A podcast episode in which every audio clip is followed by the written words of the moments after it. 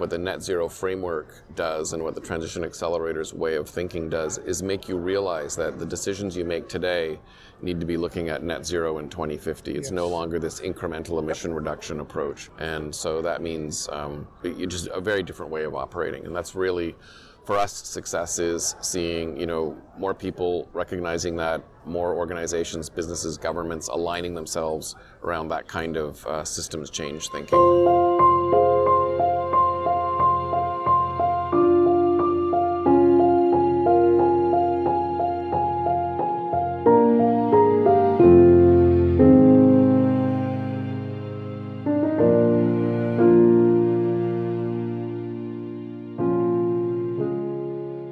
Welcome to the Flux Capacitor, a podcast about the future of electricity. I'm Francis Bradley of Electricity Canada.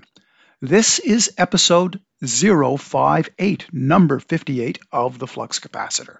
When I launched this podcast, I wanted to share with the listener the types of conversations that were already taking place within the electricity sector about the future of the business of electricity and what the future transformations will mean for electricity companies, regulators, society, and customers.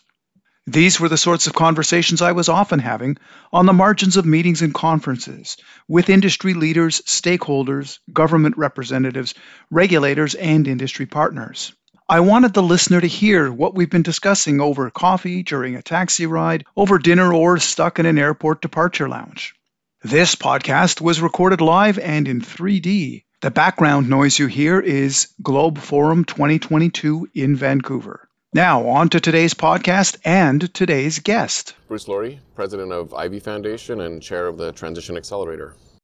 At the Globe Forum, much of the discussion has been about the transition to the energy system of the future. Bruce joined me in the break area outside the conference's plenary session to chat about the Transition Accelerator, its role in promoting pathways for the energy transition, the coal phase out in Ontario, which constituted the single largest contributor to greenhouse gas reductions in Canada, the urgent need for collaboration between levels of government, the future role of hydrogen, and the challenges of meeting the short timelines of 2030 GHG reduction targets.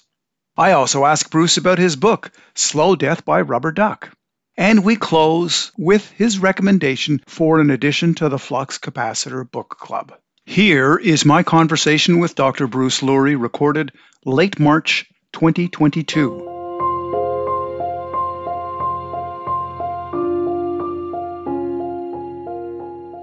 Bruce, welcome to the podcast. Delighted that we're able to have a chance to chat. Yeah, me too. Thank you. And to put it in context for the listener, uh, here we are at the Globe Forum for the first time in over two years uh, in a face to face meeting. Uh, and also for the listener, it is two weeks after the Government of Canada had uh, issued the discussion paper on the Clean Electricity Standard. And yesterday, the Prime Minister was here at Globe and he talked about um, the emissions reduction plan. So uh, maybe we can chat a little bit about that, but maybe start with uh, Transition Accelerator, just for the listener, what the Transition Accelerator is. Sure, yeah. So the idea is that we, I think, you know, as a country, as businesses, as provinces, need to figure out what are the pathways that are most likely to get us to where we need to get to in 2050, so a net zero 2050. So we think very much in terms of you know these um, kind of like energy system pathways or um, you know business system pathways. And it's becoming increasingly clear that there are some very obvious things that we need to be doing. So we need to be building out a hydrogen economy in canada. We need to figure out how we actually retrofit and electrify buildings. Mm-hmm. um, we need to uh, focus on you know expanding and modernizing the electricity grid as well as you know, decarbonizing the existing electricity supply. So there are, so those are, say, three or four big things that we need to get done. And our view is at the Transition Accelerator, um, and we bring a particular methodology to this to really trying to understand these systems, you know, energy systems, business systems. There's also social and political systems, of course, that um, are important. And then imagine where we need to get to, and then how we build the systems to get us there. Right. And that might mean you know different kinds of technologies different kinds of organizations different business models governance structures and so what we're trying to do is put all of those together but very focused on these big transition pathways mm-hmm. and it is a charity. It is So a yeah. How did that come together? Yeah, so it's um, yeah, it's set up as a as a charitable organization, so that um, the organization receives funds from everything from businesses to private philanthropy, which typically private philanthropy only funds charities, um, as well as governments. Yeah, so the Transition Accelerator came about in conversations that we were having with three people that were, I think, all trying to think through what does a transition to net zero look like. And um, those people are Normand Mousseau at the Trottier Energy Institute in Montreal, James Meadowcroft at Carleton in uh, Ottawa, and David Layzell at the University of Calgary. And Normand is a physicist, James a political scientist, and David's an energy systems, you know, uh, modeler and and uh, designer. And um, so, so the whole idea is to bring this kind of sophisticated thinking and the development of a methodology that uh, that basically helps support the transition. So, working with businesses, working with governments, working with NGOs. And um, through our conversations, uh, that group developed a methodology, and then um, and then really we just thought this this was deserving of its own independent organization to uh, um, really to help.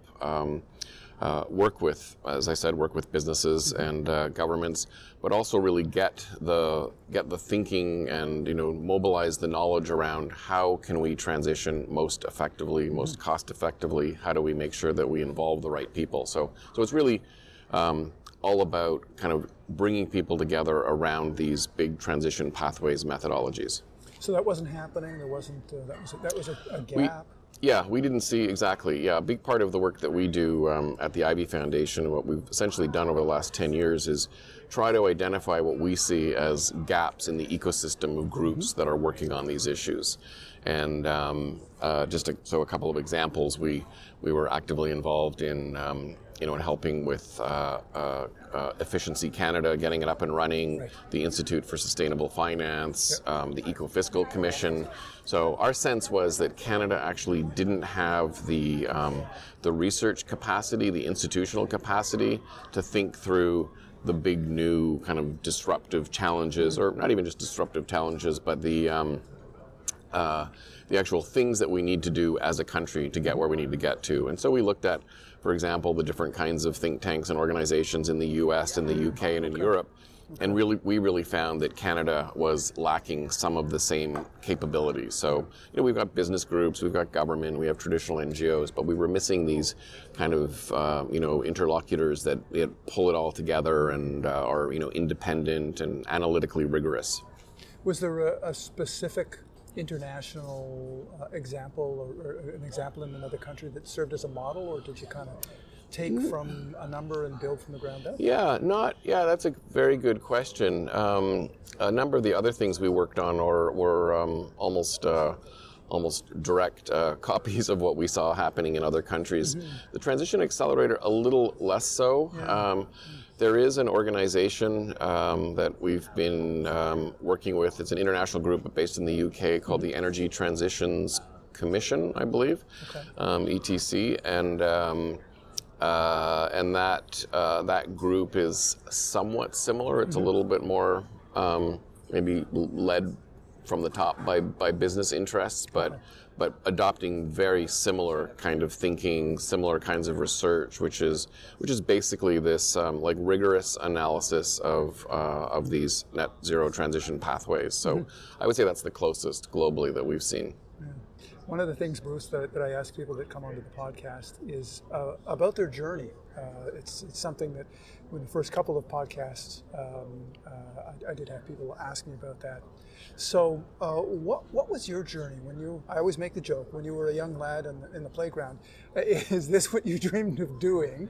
Uh, and then and then what was kind of your, your journey to to your role today uh, at the Transition Yeah. Accelerator and, and at the Ivey Foundation? Yeah. Um, yeah, I guess without giving you the uh, lengthy, lengthy uh, story, um, you know, I have a degree in geology, and I was working for a mining company in northern Manitoba, Okay. and um, and we were very actively, you know, involved out doing exploration, you know, in the boreal forest, far, far north Manitoba.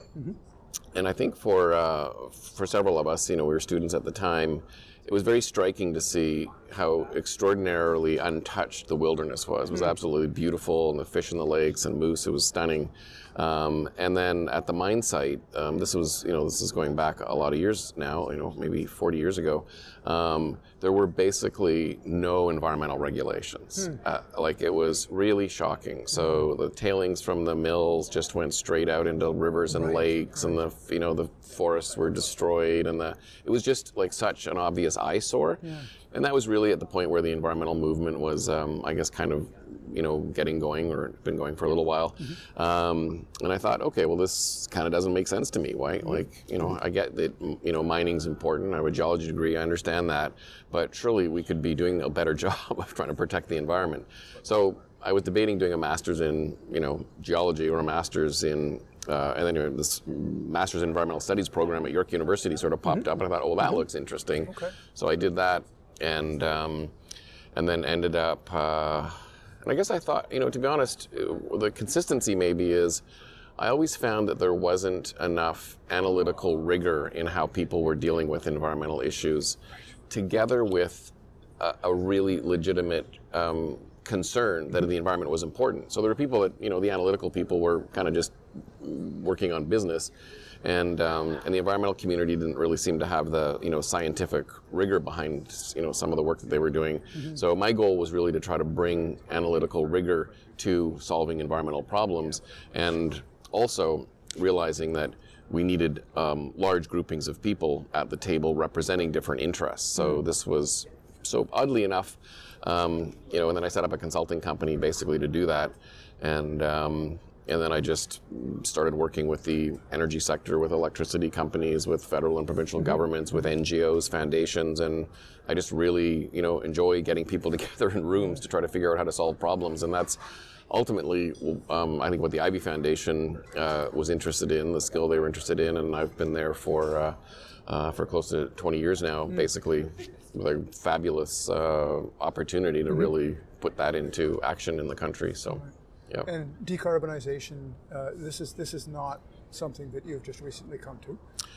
No, I was, um, in fact, uh, one of the very first things I did as a young consultant in my consulting company was um, work on a, on a study in Ontario. It was called Degrees of Change, 1992, Yeah. and it was a, um, a climate plan for the province of Ontario. So here we are, 2022.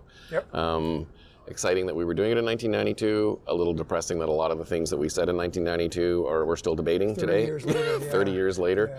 Um, but uh, I, I recall the study. yeah, well, yeah. So I, I um, and I ended up working with some really outstanding people um, at the time. Um, uh, um, you know, Phil Jessup, who was you know active, and Ralph. Um, uh, Ralph Torrie, and so I got you know exposed to these really great early leaders in climate policy, and uh, and then was able to build a successful business out of that. Yeah, yeah.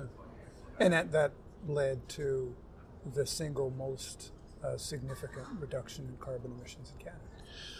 The, the coal phase out, coal yeah. phase out so so basically, yeah, it was soon after um, after that when um, uh, when in fact as, as a consultant, I mean my my my side of the story is. Um, I was actually doing a combination of studies. I was doing a lot of work on mercury pollution at the time, and I was doing work on smog and acid rain and on climate change. And I was looking at all of these studies, and I thought um, to myself, okay, well, we've got, you know, we need to get rid of mercury. I see a Um, Venn the- being right, drawn here. Exactly. The environmental groups are like, okay, well, we've got a campaign against smog. We've got a campaign against acid rain. We've got a campaign on, you know, merging on climate change. We're trying to deal with mercury. And I was thinking, wait a minute.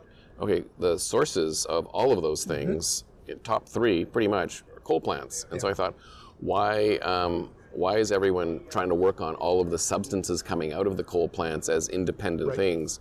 Let's just focus on coal plants. And um, and so again, we did a lot of uh, analysis. We looked at the coal plants in Ontario. We realized that. Um, um, that you know Ontario, you know, unlike say Nova Scotia or the the West, um, you know, we don't have any coal mines, so there wasn't that issue to deal with. A lot of the coal plants were super old and you know were past their life. Lifespan, so they need to re- be replaced with something anyway. Um, and then we realized once we connected the the um, emissions to air quality and the health costs, right. and um, we got the Ontario Medical Association involved and supported their research.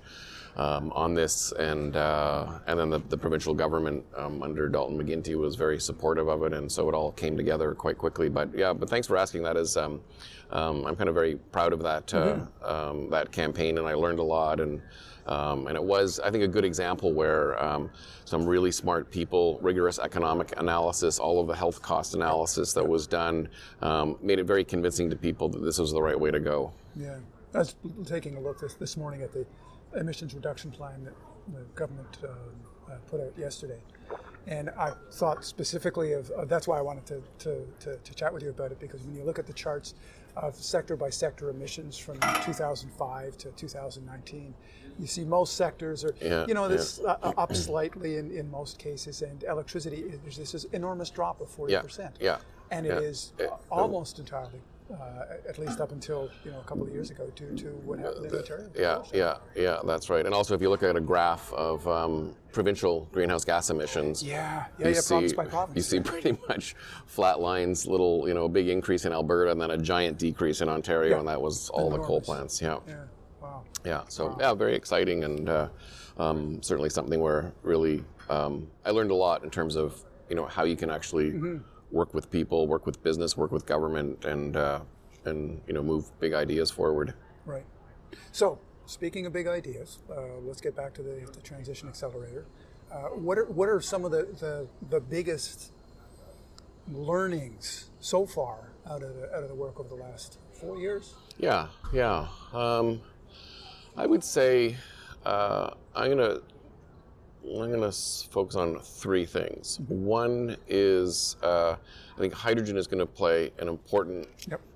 and specific role in Canada's transition. And so the work that the Transition Accelerator has done, particularly in Alberta, has really identified the um, opportunity for Alberta to continue to be a North American leader in the supply of heavy duty vehicle transportation fuels, mm-hmm. namely, you know, hydrogen. So Right now, they're you know a big big provider of diesel fuel. Yep. They can stay in the game in the North American market by becoming uh, you know a, an important North American supplier and exporter of um, hydrogen for uh, for long haul freight transport, and this could apply also to rail and uh, and mm-hmm. shipping. So I think that's you know that's. Um, something that the, the research has really highlighted and, and to con- continue to keep Alberta kind of in yeah. the energy game. Yeah.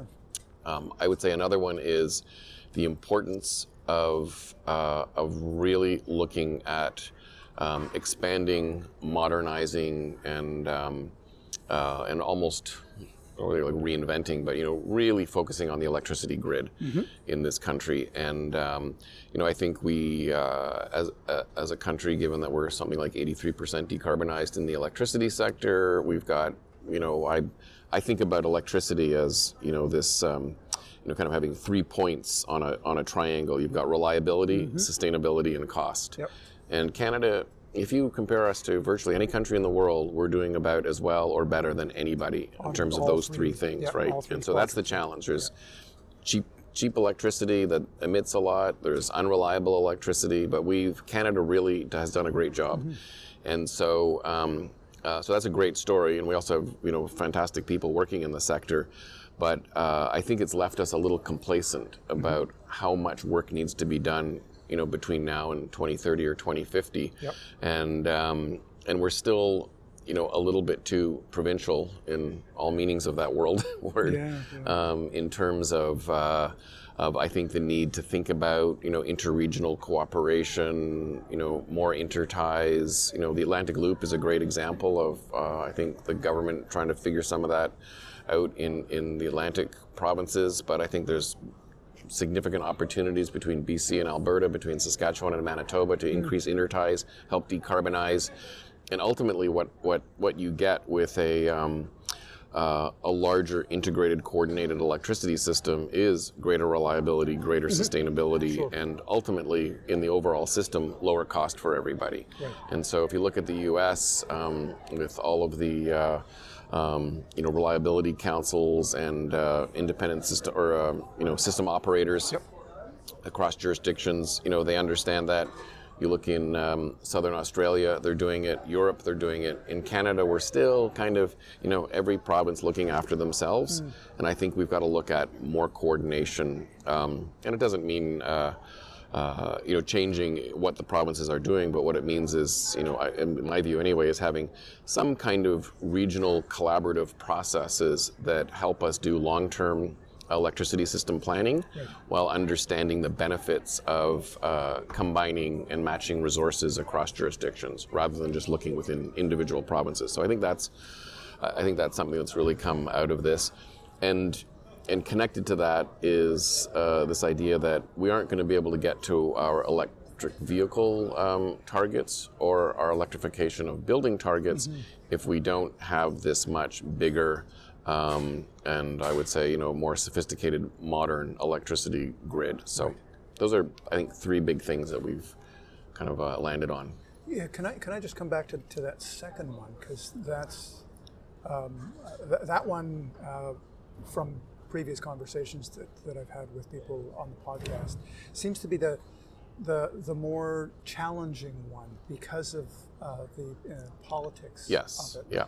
Um, and I know through the Transition Accelerator and through Canada Grid, one of, one of the initiatives on the Accelerator, you've been uh, sparking uh, conversations. There was Grid, uh, the Grid Days. Grid Days, yeah. Uh, earlier, uh, earlier this year, that uh, that were some really terrific conversations and and, and, some real good dialogue. Are you getting traction? Do you think? Because this is not a yeah, an issue yeah, for, yeah. for for policymakers necessarily in Ottawa. It's as you say, it's it's it's individual provinces. Yeah, I would say. I mean, the one. How, well, maybe yeah. like. Yeah, and are there things that, that you've learned from looking at Australia and looking at some of the regional? Yeah, yeah, yeah, very much so. Okay. I think, um, uh, I guess a couple of uh, a couple of things there. Um, uh, there is definitely a lot of interest um, across the board for people wanting to have this conversation. So whether they're um, you know companies that are in the business of building out electricity systems or supply, the software companies, the demand response companies, um, we've got uh, partnerships now um, with uh, uh, indigenous communities, with uh, labor, finance sector. So there's it's it's definitely building. it, it is. It, one of the things that frustrates me is uh, the reaction sometimes that we get is, "Oh, this is too political. Mm-hmm. I'm not going to bother," or "This is so yeah. complicated. It's, yeah, yeah. I don't want to be part of it." Gotcha. And it's like, mm. it's like, well, that's why we would like you to be part of it because it is complicated and it is political, and we have to kind of break through right. some of that. And I think businesses have a real voice in helping break through some of the political stuff. And so I worry a little bit when businesses are, are, are afraid that the politics are such that it means they don't want to participate. Right. I think the um, another signal, I think, of the transaction, which um, you mentioned the uh, the ERP, the emission reduction plan that was just announced here yesterday. Um, there is uh, reference to electricity grid modernization, yep. electrification, and specifically um, the creation of and support for a Pan Canadian Grid Council. Yes. I think um, I'm very interested to see, uh, you know, what that might look like, what the government's thinking, and of course, we all know, for those of us that work in the sector, um, having the federal government try to tell provinces what to do isn't going to work. Yeah, that, that, that does not that, that, that, really doesn't work well, and it really doesn't work well in the electricity sector. Yeah. So this needs to be, I think, a very uh, carefully constructed conversation that brings people to the table. Right. But I think the benefit of the federal government's involvement is that they have a reason to bring people to the table. They've made these commitments internationally, um, interprovincial, uh, you know, interties you know, often involve uh, either federal money or, or federal approvals. Mm-hmm.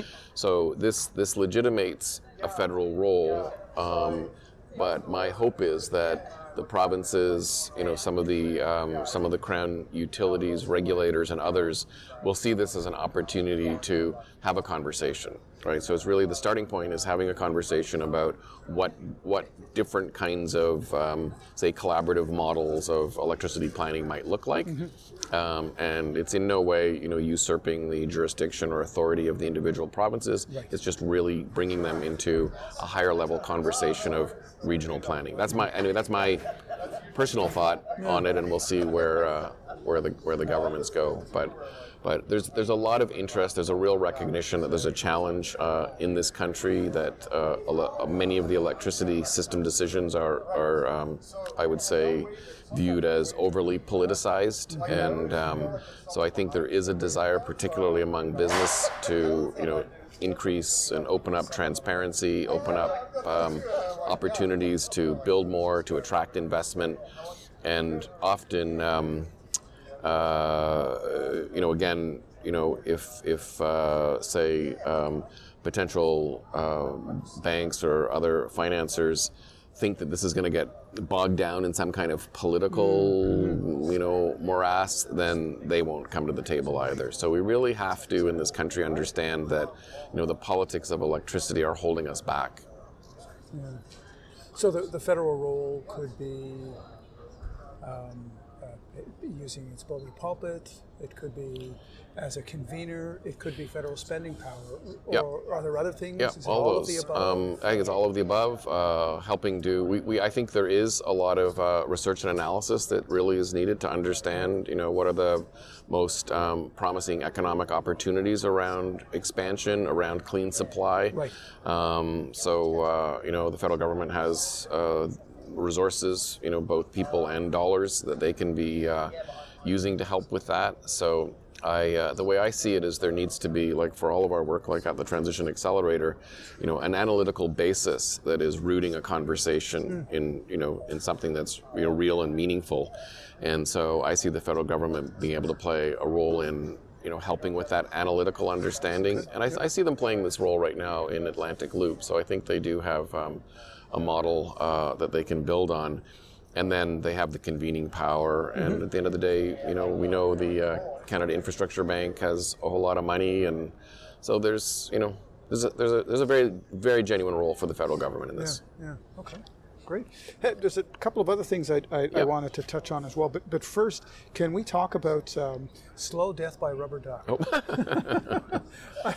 I'll, I'll, put a link on the on the show page. Oh, uh, oh, thanks. To, uh, yeah, to book, yeah, but, uh, yeah.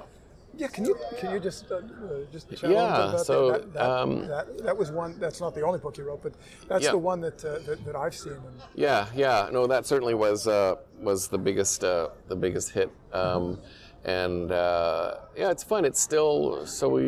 I wrote it with my colleague Rick Smith, who's now the um, CEO of the Climate Institute, Canadian Climate Institute. Yep and uh, Rick and I wrote that uh, maybe 12 years ago now, I would say, mm-hmm. and um, and it's fine. I still yeah yeah exactly 10th well. anniversary edition yeah, yeah exactly and. Um, and it's fine. It's still got legs. I still have people calling. I had someone call me from the UK uh, the other day. They're doing a documentary on endocrine disrupting chemicals and microplastics, and you know, wanted to get me involved. Um, you know, we do talks on it. It just got now. It's uh, it's just it's eight or ninth translation. It just got picked up in Germany, so it's in um, you know, South Korean, Chinese, German, Polish, Swedish, like it's so it's it was a bestseller in the U.S., a bestseller in Australia. Like really, really fun. Like it was a great, great, great experience. And really, what we were trying to do is raise awareness around these. Um, uh, you know, you know, essentially endocrine disrupting chemicals, um, which are chemicals largely uh, that we find in plastics. Mm-hmm. But those, but the story that we're telling is that um, that these plastics and these chemicals are are spread through everything that we use, mm-hmm. right? So they're in our food, they're in the you know fabric that we can see here on the carpets, they're in um, cash register receipts, cash register receipts, yeah. the plastic yeah. bottles, um, uh, you know. Teflon nonstick mm-hmm. linings, uh, mm-hmm. flame retardants that get sprayed in clothing. Like they're just they're sort of everywhere, mm-hmm. and um, uh, and it's kind of it, it I, you know our argument is that it, it, got out of control in terms of the number of these different chemicals. There's you know whatever it is like 86,000 chemicals in use today or something. Um, very few of them have ever been tested adequately on effects on human health. Mm. and so the idea I mean the way basically it works is you know scientist finds a chemical that's got an interesting property. Someone goes oh that's cool. We could make money off of that. Okay let's put it in this product. Yeah. and then oh, gee, that's not you know very good. We find that you know burning Teflon at high temperatures causes basically mm-hmm. releases um, mm-hmm. you know um, nerve gas, which um, you know if you have a bird in your house and you turn your Teflon pan on high, your bird will die. Mm-hmm. Like it's like it's mm-hmm. not. This isn't just you know. Uh, you know, um, uh, you know, something that's just so unusual that you don't really find health effects. So, and then we're seeing all of these different. Really, what we're focusing on is all the different health effects that um, we can't quite explain. So, like increases in um, you know things like ADHD or even childhood obesity connected to these uh, to these chemicals. Um, obviously, they're directly connected to lots of cancers.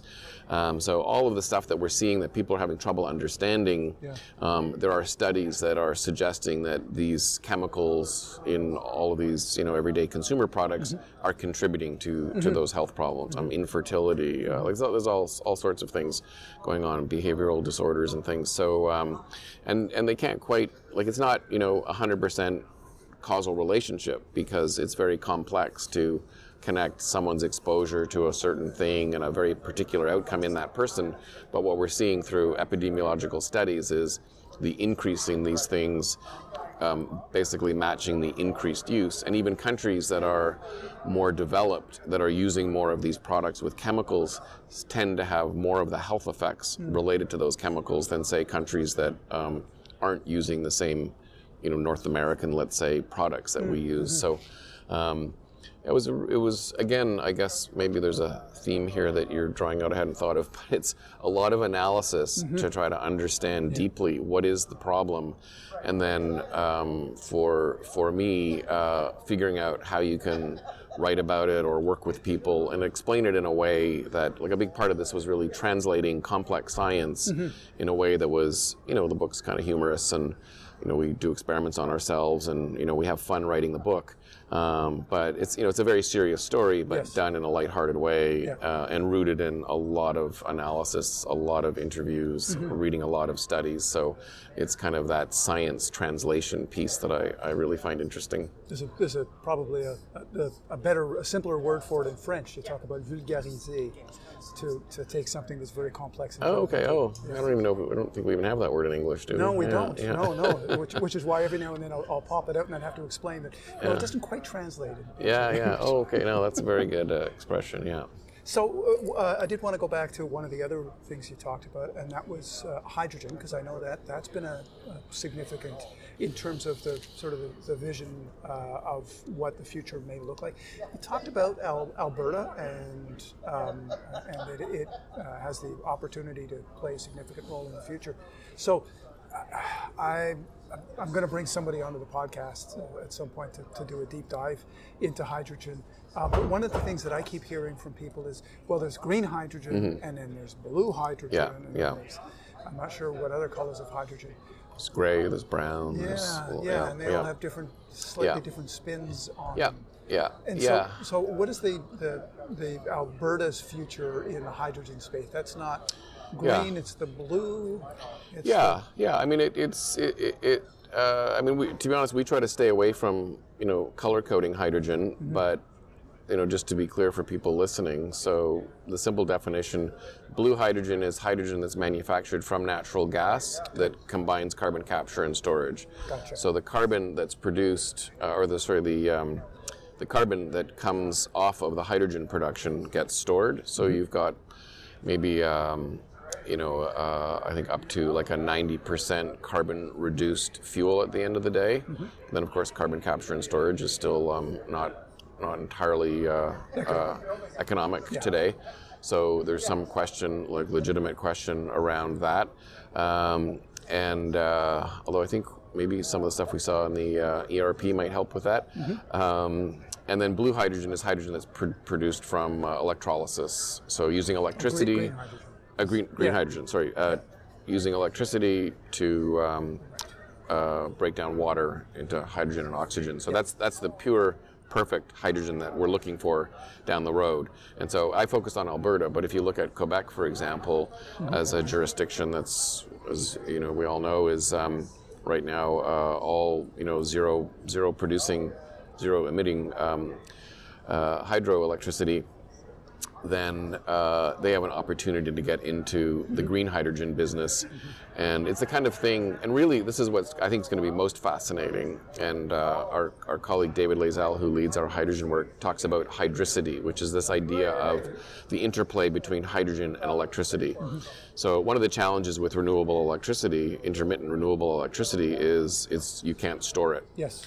but you can store it in hydrogen. Yeah. And so you can actually use hydrogen as a storage, and you can make it mobile. So the other challenge that you know the, yeah, we hear a lot is you know duration battery doesn't right exist you, yet. yep and uh, exactly and and also you can't um, you know you, you can't um, you know turn elect um, uh, you can't you can't make electricity a, a mobile fuel in Yeah. the same way that you except through a battery or through hydrogen. So hydrogen, in fact, is is essentially another way of storing electricity in effectively like a battery.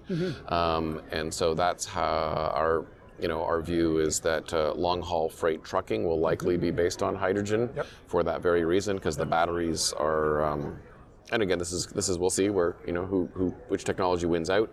Um, it's kind of a um, was it a beta? What was the other? Uh, you know, the VCR. Uh, Oh yeah, that's right. Yeah, you know, yeah. debate. Like, Yep. you know, you've got the uh, you got VHS the and- VHS, and beta. Yep. Um, so we'll see uh, which one wins out at the end of the day. But right now, um, based on the analysis that we've done, it looks like the size of the batteries that are going to be required and the weight of those batteries Mm. to move t- for a transport truck to haul a load 1,200, 1,300 kilometers like they do today. Right. Basically, they would just be pulling around a giant battery. Yeah. Um, so, uh, so hydrogen, you know, solves that problem. Um, I think. Um, I think so. The so the way we look at it, it's called a transition accelerator. Is we need to start building the hydrogen infrastructure, and it has to start somewhere. Right now, green hydrogen is very expensive to produce.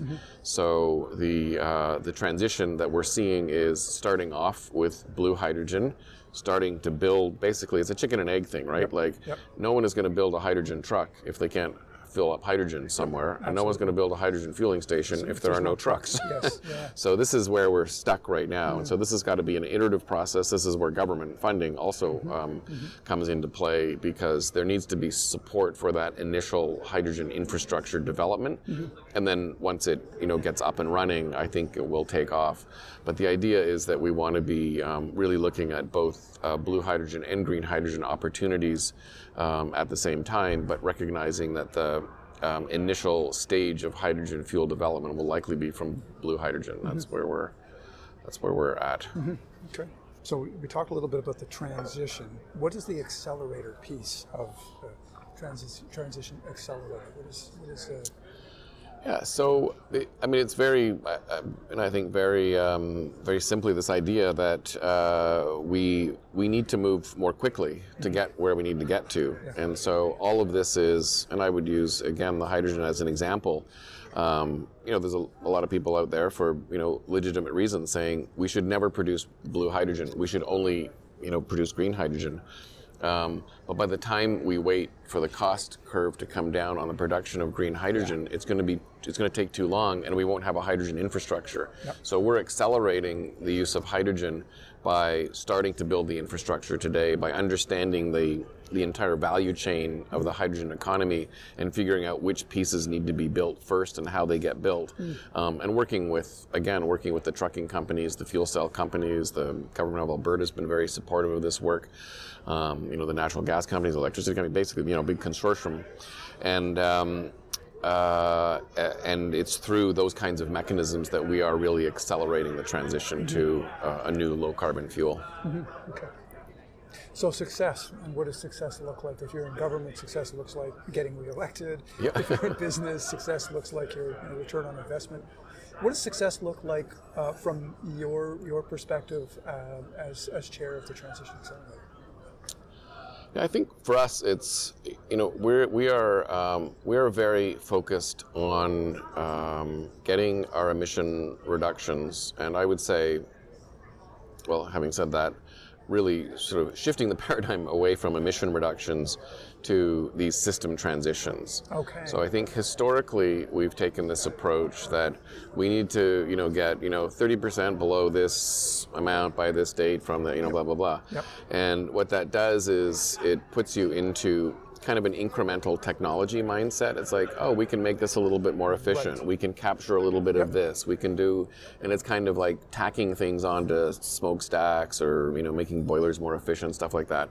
Um, when you get into a, um, a net zero transition frame uh, of thinking, you realize that we actually have to eliminate specific uses, end uses, and that means you have to create a new energy system to deliver whatever that end use was. So it's not, it's no longer making that gasoline car. You don't talk, you don't hear anyone talking about fuel standards anymore, right? It's how Yeah. quickly do we get to electric vehicles? And that was a pretty quick It- shift. Really quick shift. Yep. Yeah. And so same with buildings. It's not so much just um, uh, again, and I've spent you know most of my career working on building efficiency, but it's the recognition that if we're going to do a building retrofit, we need to be making the building more efficient and replacing the uh, the uh, the heating system, and that's a whole different complex expensive thing, but that's where we need to be thinking.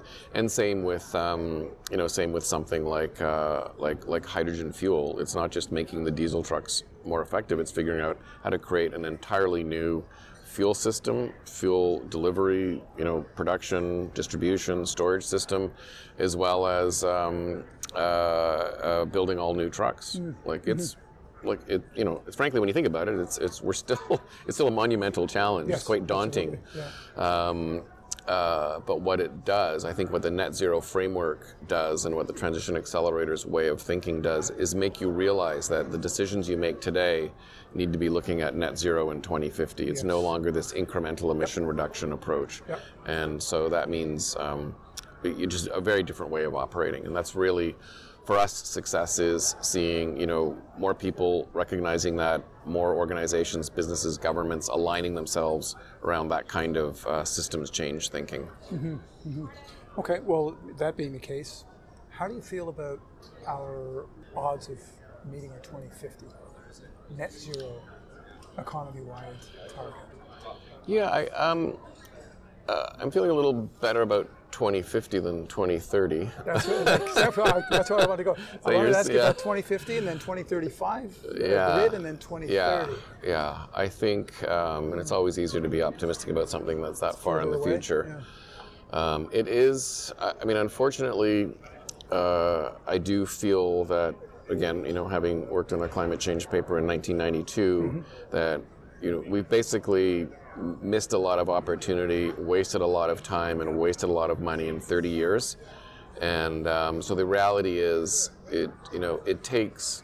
I, in fact, all, all of the work that I've done, it usually takes 10 years for any big idea to actually come to fruition. And so we're in 2022. There's some big ideas being presented today.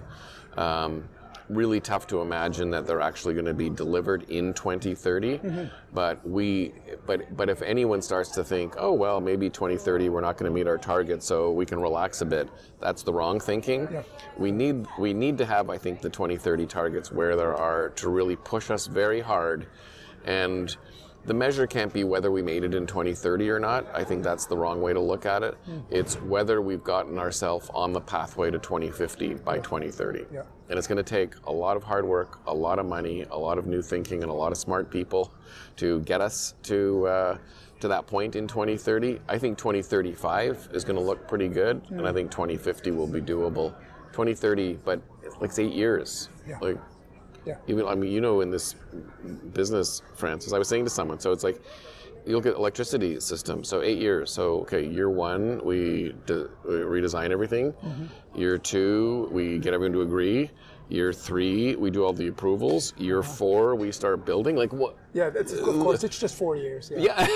Yeah. like it takes 10 years for each one of those steps Absolutely. typically. So um, uh, yeah, so we need some um, some serious uh, reality checks around what it means, but but by no means does it mean therefore we should, you know, not take them seriously. So that's Absolutely. that's Absolutely. that's the crux, you know, of this right now, and I think that's the maybe slight, um, um, you know, uh, what's the uh, that's the word anyway. Um, you know, kind of the the, the, the intel, intellectual inconsistency, that like the cognitive dissonance. That's what I'm looking for. The cognitive dissonance that some of us are having right now. is like Yeah. we really have to say we're going to get where we need to get to in 2030. even if deep down we know it's going to be very, very hard. Yes. Yeah. yeah. All right. One thing I ask everybody that comes onto the podcast is uh, for a book recommendation. Um, and we, we add it to our, our Flux Capacitor book club, our, our reading list. And so, um, for you, Bruce, what would that book be that you would recommend that the listener pick up and read? Yeah. Um, well, I imagine I've, I read The Grid, but I imagine other people have Yep. used that book.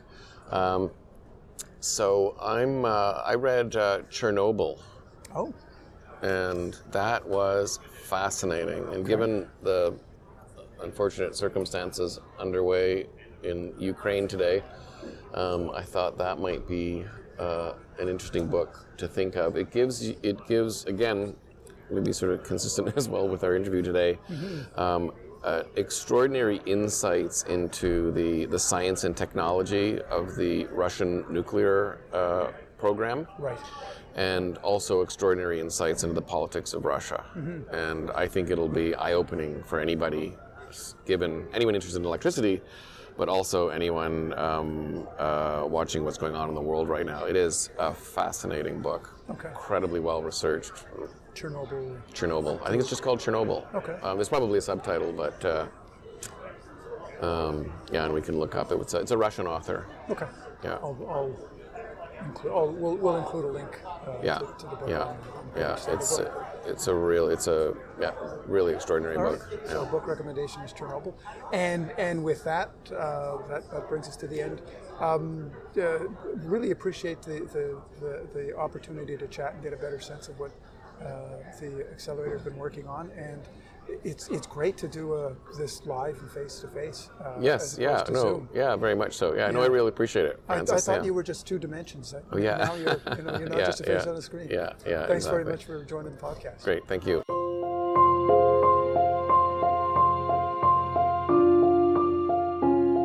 Thanks for joining me for this episode of the Flux Capacitor. This episode of the podcast can be found at thefluxcapacitor.ca, which includes links to some of the books mentioned on this episode. And while you're there, check out the book club page, which provides info and links to the books which have been recommended by guests of the Flux Capacitor. Please tune in for future episodes of the podcast, which will include another conversation recorded in person at Globe Forum 2022 with Jason Dion of the Canadian Climate Institute. And let's continue the electricity conversation on our Facebook page, on Twitter, and at electricity.ca.